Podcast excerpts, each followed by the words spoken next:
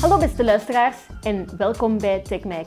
In deze show keer ik de start-up wereld binnenstebuiten door ondernemers te interviewen, telkens over één specifiek onderwerp. Je kan deze show ook bekijken op mijn YouTube kanaal. Enjoy! Mijn eerste gast is Louis Jonkeren, co-CEO en co-founder van de Gentse scale-up Showpad. Samen gaan we het hebben over de ins en outs van scalen. Straks kom je te weten hoe je er onder meer aan begint aan zo'n schaalproces en hoe dat nu juist precies zit met overnames. Maar eerst en vooral, Louis, welkom. Dank u. Vertel eens, wat is Showpad? Dus uh, is een softwareplatform dat eigenlijk verkopers helpt om betere verkoopsgesprekken te hebben. En door die verkopers betere presentaties te geven, betere training en betere coaching, om zo meer relevanter te zijn voor de klant. En dat is eigenlijk wat we doen. Oké, en wanneer komt het moment dat je als bedrijf beseft, ik ben een scale-up? Goh, um, bij ons eigenlijk begonnen op het moment dat we, dus ik denk wat een 20, 25 werknemers, eh, een paar honderdduizend euro omzet. En we hadden eigenlijk beslist om een kapitaalsronde te doen. Dus we hebben, we hebben toen uh, uh, anderhalf miljoen opgehaald bij Hummingbird, dat is een Belgisch fonds. En ik weet nog het moment dat we, dat, dat we dachten van oké, nu zou echt een scale-up aan worden, was toen dat we het businessplan aan het maken waren voor de komende twee, drie jaar.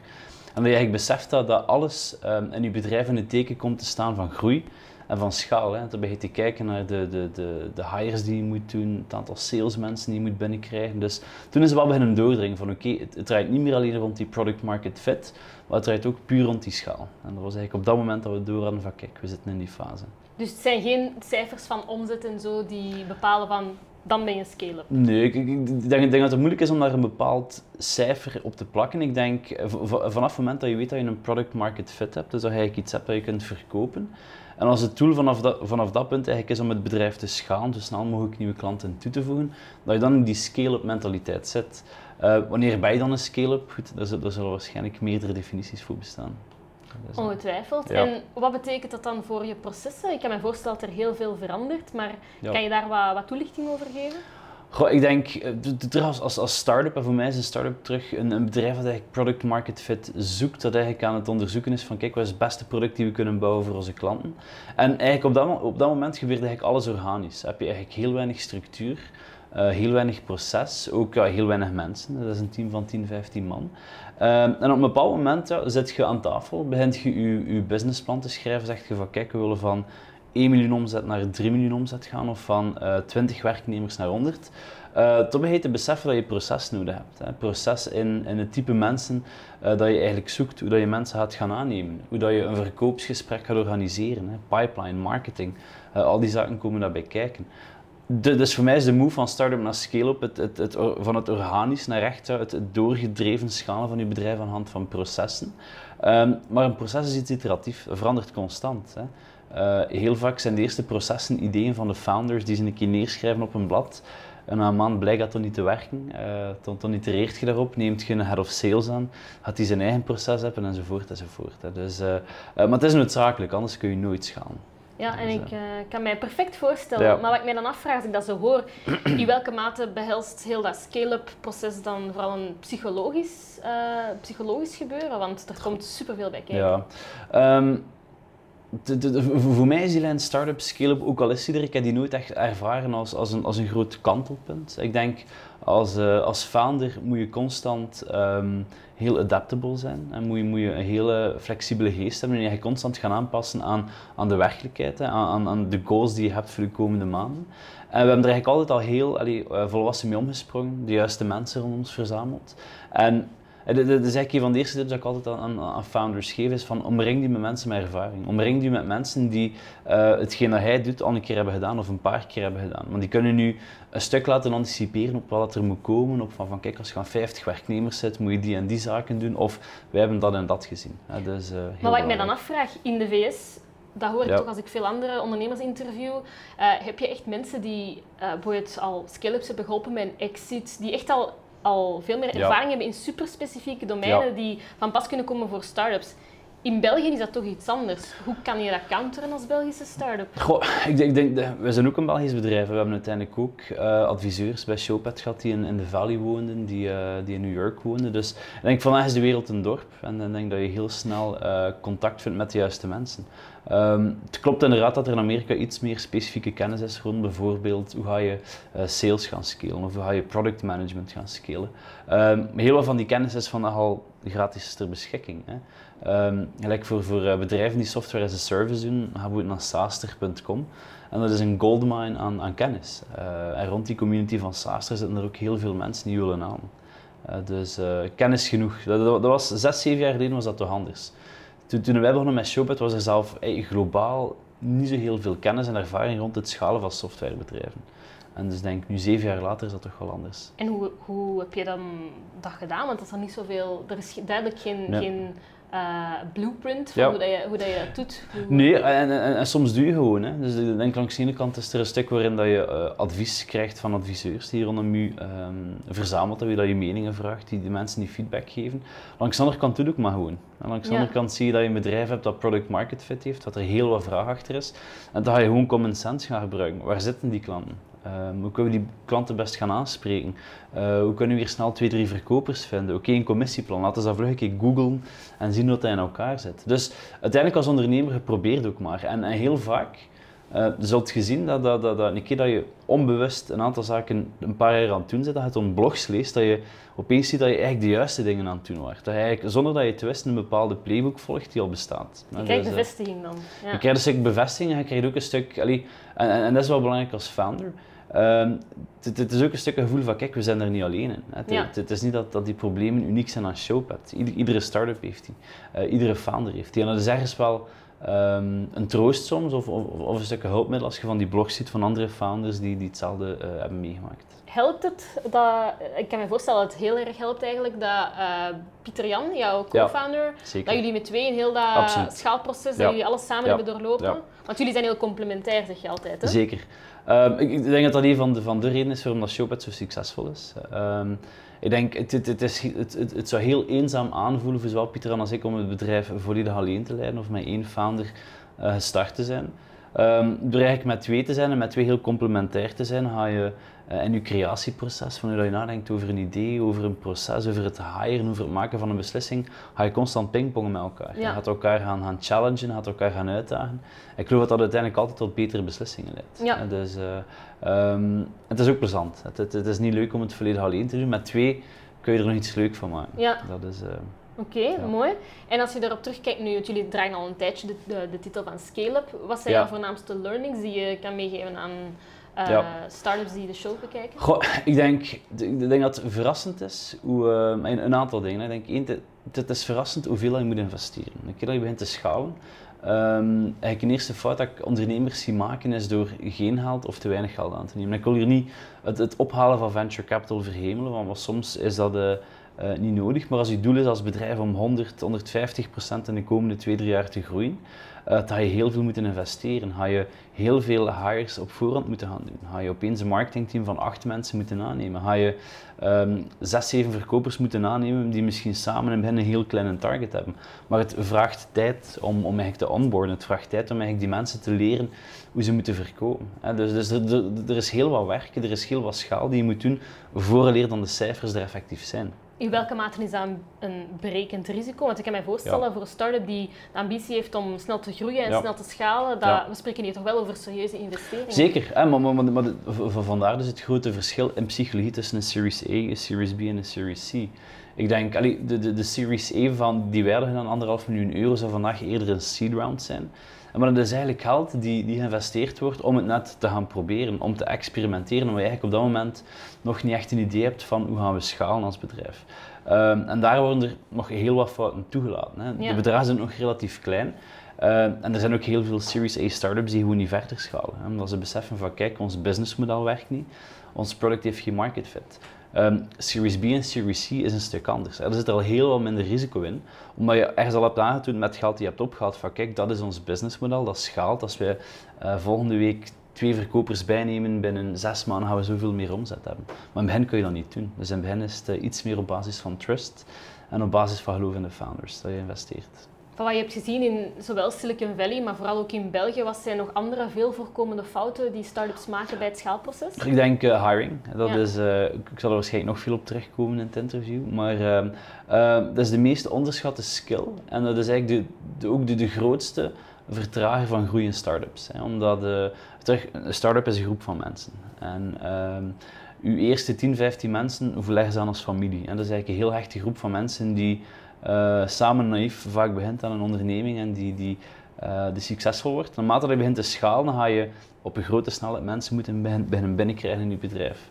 Um, een heel concrete fout dat wij vaak hebben gemaakt is het uh, hiren van mensen op basis van de ervaring en op basis van het type bedrijf waar ze gewerkt hebben. om, om, een concreet voorbeeld te geven.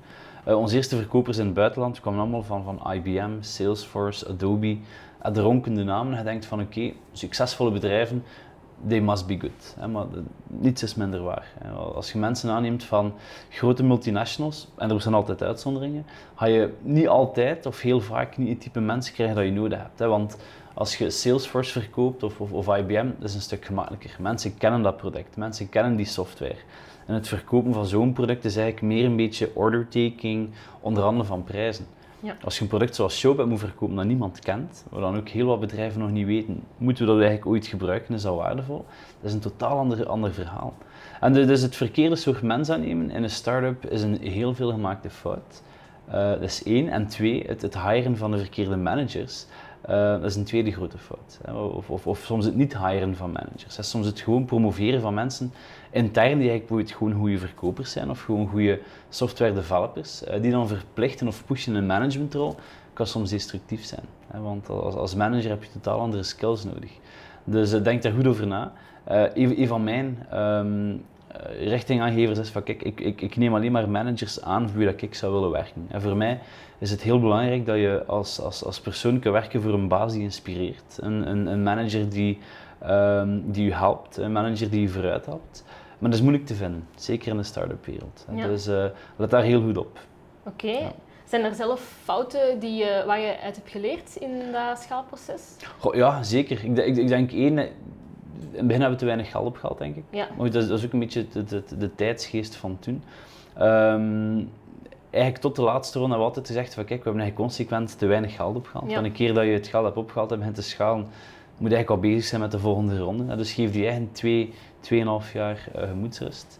Uh, en dan twee, bij, terug bij de hiring. Um, we, hebben, we hebben soms omwille van tijdsdruk um, verkeerde uh, managers aangenomen, verkeerde vice presidents. Um, en, en it bites you back. Het is ongelooflijk wat, wat voor schade een slechte manager kan aanrichten. En niet alleen menselijk, hè, met mensen die weggaan, maar ook puur de business wordt uitgebouwd en gescaled op basis van een proces die dan niet, niet echt doordacht is, die niet klopt, die niet marcheert.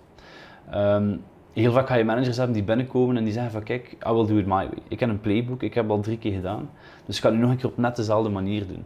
Als je dat eigenlijk ziet als founder, als er iemand binnenkomt en zegt van kijk, ik luister niet wat er hier gebeurt, ik doe gewoon mijn ding. Um, dat is een teken, zeker in de, in de earlier phases, dat uh, dat verkeerd gaat aflopen. Ja, red flag. Red flag. Oké. Okay. Ja. En met Showpad mag je ook al terugblikken op een aantal uh, overnames, ja. recent nog. Ja. Um, moeten start-ups, uh, scale-ups, naar gelang hun maturiteit daar meer op inzetten op, op overnames? Goh, het is... Um, nee, ik, ik, denk wat ze, wat wel heel bewust mee moeten bezig zijn, is dat je um, als ondernemer, wat is het allerbelangrijkste voor mij, is dat je optionaliteit hebt. Dat je eigenlijk nooit op een bepaald moment um, in een hoek wordt geduwd om een beslissing te moeten maken, omwille van geld of omwille van het feit dat je je volledige strategie hebt, daarop hebt gebaseerd. Ik kijk nu naar Showpad. We zijn in intern, maar ook extern constant bezig van kijk, we willen binnen twee jaar, binnen drie jaar aan 100 miljoen recurring revenue zijn. Um, als personeelsleden vragen of, of, of, vrienden vragen waarom die 100 miljoen, waarom is dat zo belangrijk? Uh, dan is het niet per se het cijfer dat belangrijk is, maar het is het idee dat je dan optionaliteit hebt. Als je in een softwaremarkt heel snel groeit naar die 100 miljoen op een efficiënte manier, dan kun je naar de beurs gaan. Hè. Dan kun je uh, beslissen om nog meer geld op de hand. Kun je misschien ook zelf beslissen om te stoppen met, met zo agressief groeien en winstgevend worden. Of kun je beslissen om eigenlijk naar een overname te gaan.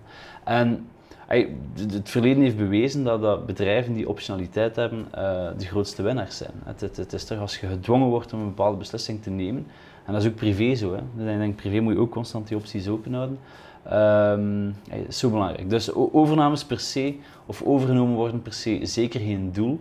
Maar die optie moet wel altijd meespelen. Net zoals iedere andere optie.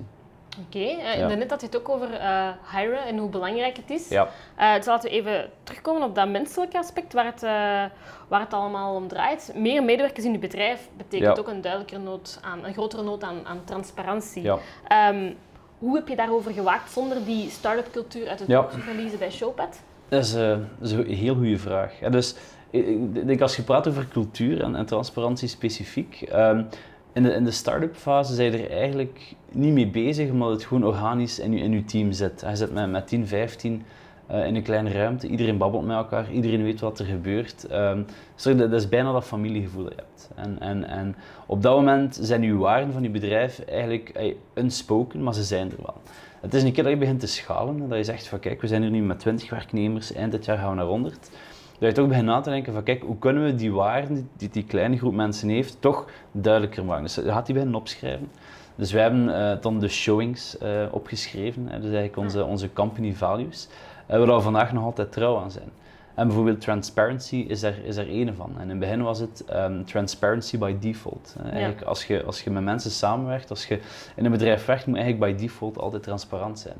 Nu, we hebben er langs heel veel discussies over gehad, want eigenlijk allee, kun je die ehm, waarden niet meer schalen. Je kunt niet meer by default transparant zijn als je een bedrijf hebt van 350 man.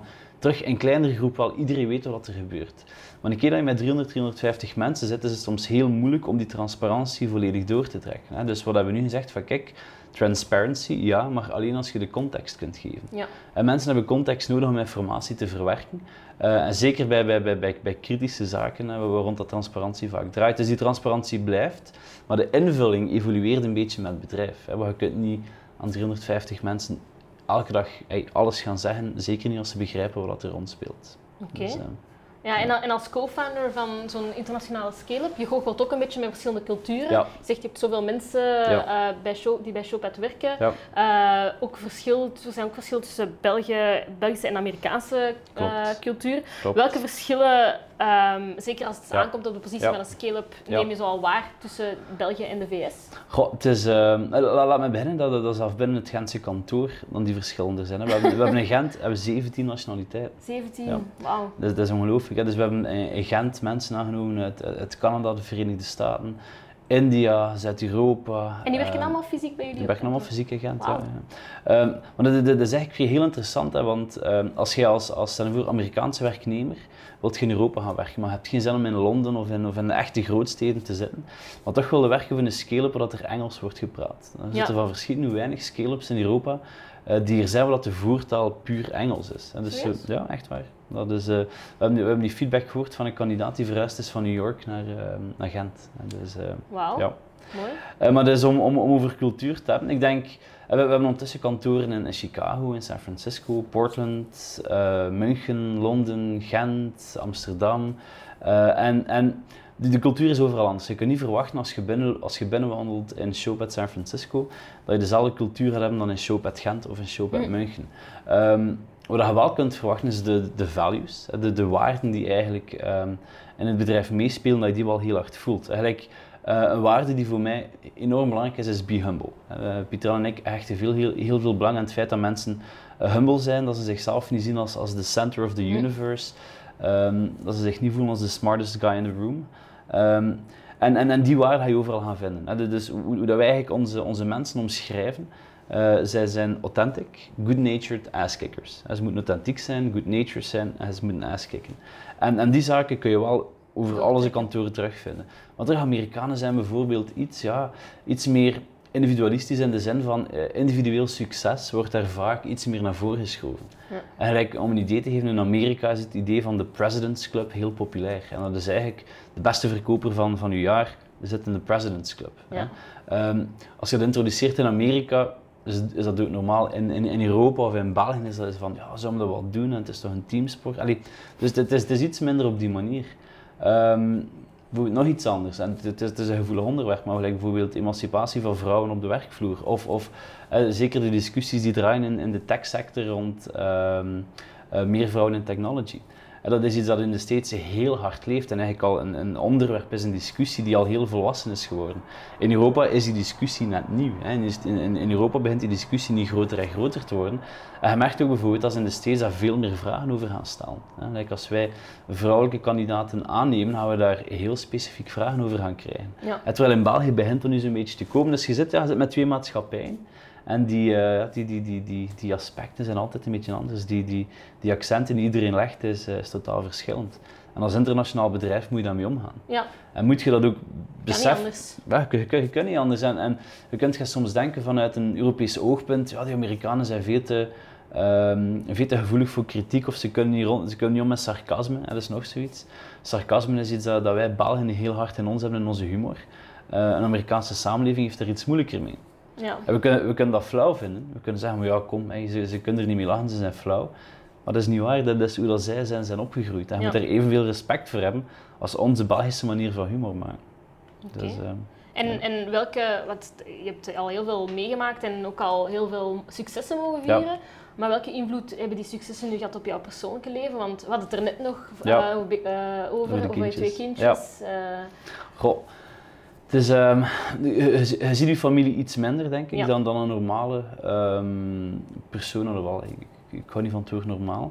Ehm, dit- is druk. Ik denk wat, dat- wat dat voor ons een grote impact heeft, is ehm, het verschil in tijdzones. Ik denk eh, het, het feit dat we heel hard werken gedurende de dag, dat we, dat we beginnen om 8 uur, stoppen om, om 7 uur s'avonds. avonds. Je kunt nadien nog altijd een heel leuk leven uitbouwen, je ding doen en in de weekends zaken gaan doen. Wat dat voor Pieter en mijzelf zwaar maakt, zijn, zijn, zijn de tijdzoneverschillen. Is het, is het feit dat je, en neem nu bijvoorbeeld vorige week, eh, vier dagen op vijf eigenlijk tot, tot half twaalf bezig geweest in calls. Hè. Ja. Eh, met klanten, eh, met werknemers, met ons managementteam. En dat maakt het heel intens, eh, maar langs de andere kant ook boeiend. Hè. Het, is, eh, het is heel leuk. Dus eh, je leven wordt drukker. Ehm, je begint ook op, op een andere manier te leven, iets, iets intenser. Hè. Je wordt iets kritischer eh, voor de tijd die je doorbrengt met andere mensen. Hè. Omdat je eigenlijk in je, in businesswereld, in je zakelijke wereld zo hard gedrild wordt of zo, hard focust op eh, efficiëntie, op de juiste dingen doen, geen tijd verspillen. En zeker als je aan het schalen zit, moet je heel goed gaan nadenken waar je iedere dag op gaat gaan werken. Ehm, en begint die gewoontes een beetje over te nemen privé. Eigenlijk als je op reis gaat, ga je ook iets minder zin hebben om doelloos rond te lopen, ga je iets meer allee, gecontroleerd de zaken willen aanpakken. efficiëntie. Efficiëntie, ja. ja. Oké. En dan, ehm, ja, stel dat het moment eh, ooit zou aanbreken voor een exit. Ja. eh, op welke dingen zou je dan eh, precies letten met wat je nu allemaal weet? Goh, ehm, ik denk als, ehm, als scale-up eh, of als start-up, hoe dat je het, hoe dat je het noemt, ik denk, allee, je hebt een bepaalde visie waar je naartoe wilt. Hè. Like bij Showpad eh, hebben wij een heel sterke visie om, om eigenlijk een platform te bouwen die ervoor zorgt hè, in B2B dat de best buying experience Ja. wint. Hè. Eh, dus eigenlijk het verhaal dat, ehm, dat je alleen maar kunt winnen als bedrijf, zelfs als bedrijf aan elkaar verkoopt, dat die beste verkoopservaring het allersterkste moet zijn. Ehm, ik denk dat we maar een, een overname zouden overwegen, moesten we er echt in geloven dat die overname ervoor zorgt om die visie sneller te gaan uitvoeren. En dat we eigenlijk op een betere manier en op een sterkere manier eh, value kunnen toevoegen aan de klanten. Dus ehm, dat is voor ons heel belangrijk. Eh, twee is er ook natuurlijk een aspect, het moet business-wise kloppen, het moet het verhaal moet logisch zijn, eh, maar ook op een menselijk niveau, zeker de mensen die u gaan overnemen, de executives, de CEO, misschien andere eh, mensen involved, dat moet daarmee klikken. Je moet er het gevoel mee hebben dat je op dezelfde lijn zit qua values, qua commitment, qua, eh, qua persoonlijkheid ergens ook een stuk. Hè. Want, eh, want uiteindelijk is, is werken nog altijd tien uur of twaalf uur per dag bellen met elkaar of in een ruimte zitten met elkaar en, en communiceren. Ja. Dus dat menselijk is heel belangrijk. Mooie visie. Ja, Mooie visie. ja. Wel, en bij deze ronden we de eerste aflevering af. Als jullie meer van dit willen, vergeet dan zeker niet je te abonneren op mijn YouTube-kanaal. Want elke week komt er een nieuwe aflevering en er komen nog ondernemers zoals Harry de Meij, Ruud Janssens, Inge Geerles en Rick Vera. Bedankt Louis om hier vandaag bij te zijn. merci. Bedankt. Dank je.